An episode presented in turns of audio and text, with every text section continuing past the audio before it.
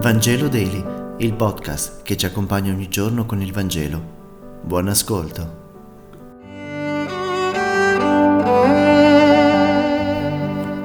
Lunedì 23 di maggio, lettura del Vangelo secondo Giovanni, capitolo 15, versetti 26 fino al capitolo 16. In quel tempo Gesù disse ai suoi discepoli, Quando verrà il consolatore che io vi manderò dal Padre, lo Spirito di verità che procede dal Padre, egli mi renderà testimonianza e anche voi mi renderete testimonianza, perché siete stati con me fin dal principio. Vi ho detto queste cose perché non abbiate a scandalizzarvi.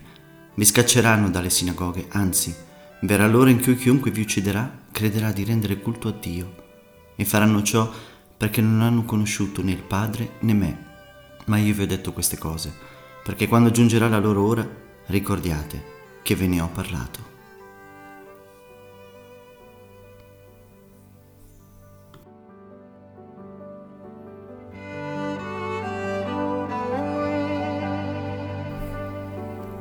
Ci troviamo ancora seduti al tavolo dell'ultima cena e Gesù si ritrova a dover consolare i discepoli per la sua partenza definitiva.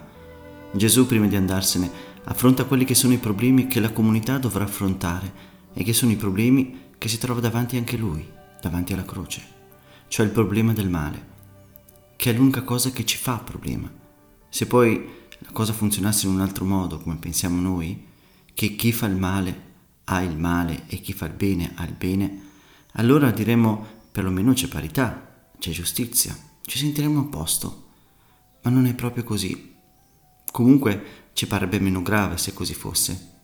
E invece la cosa grave è che sperimentiamo che chi fa il bene riceve il male e chi fa il male, molto spesso, resta impunito. A noi sembra scandaloso, ma la cosa è evidentissima. Il bene che faccio lo devo pagare io, il male che faccio lo faccio pagare agli altri. Questo è il mistero della storia. C'è un famoso racconto ebraico che dice che il mondo poggia su dodici colonne e queste dodici colonne poggiano sul cuore di dodici giusti. Su questi dodici giusti grava tutto il peso del male del mondo, tutte le ingiustizie e le sofferenze si scaricano lì e loro sono le colonne che le portano. Se mancasse una di queste crollerebbe il mondo. Perché tutti facciamo il male se nessuno lo porta. Il male ci ingurgita tutti ma non vince, dice il Signore.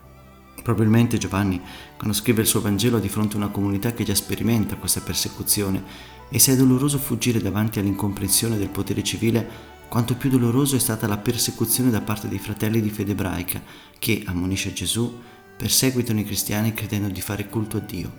Eppure la presenza di Dio nel suo spirito c'è e difende, oltre che consola, ci dice il Vangelo di oggi. Il problema non è che il mondo ci odi oppure ci accetti, quanto invece se ciò che muove i nostri passi e le nostre scelte sia l'insipienza del mondo oppure la sapienza misteriosa di Dio. Grazie per aver meditato insieme e se questo podcast ti è piaciuto, condividilo con i tuoi amici ed amiche. A domani.